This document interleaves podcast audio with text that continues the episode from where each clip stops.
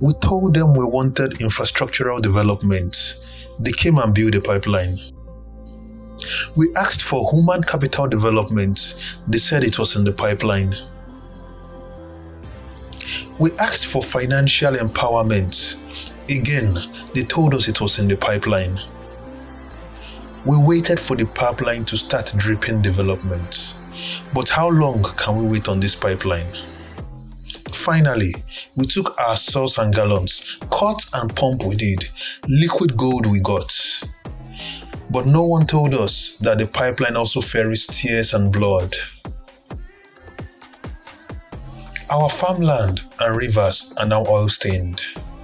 Who shall save us from these pipelines?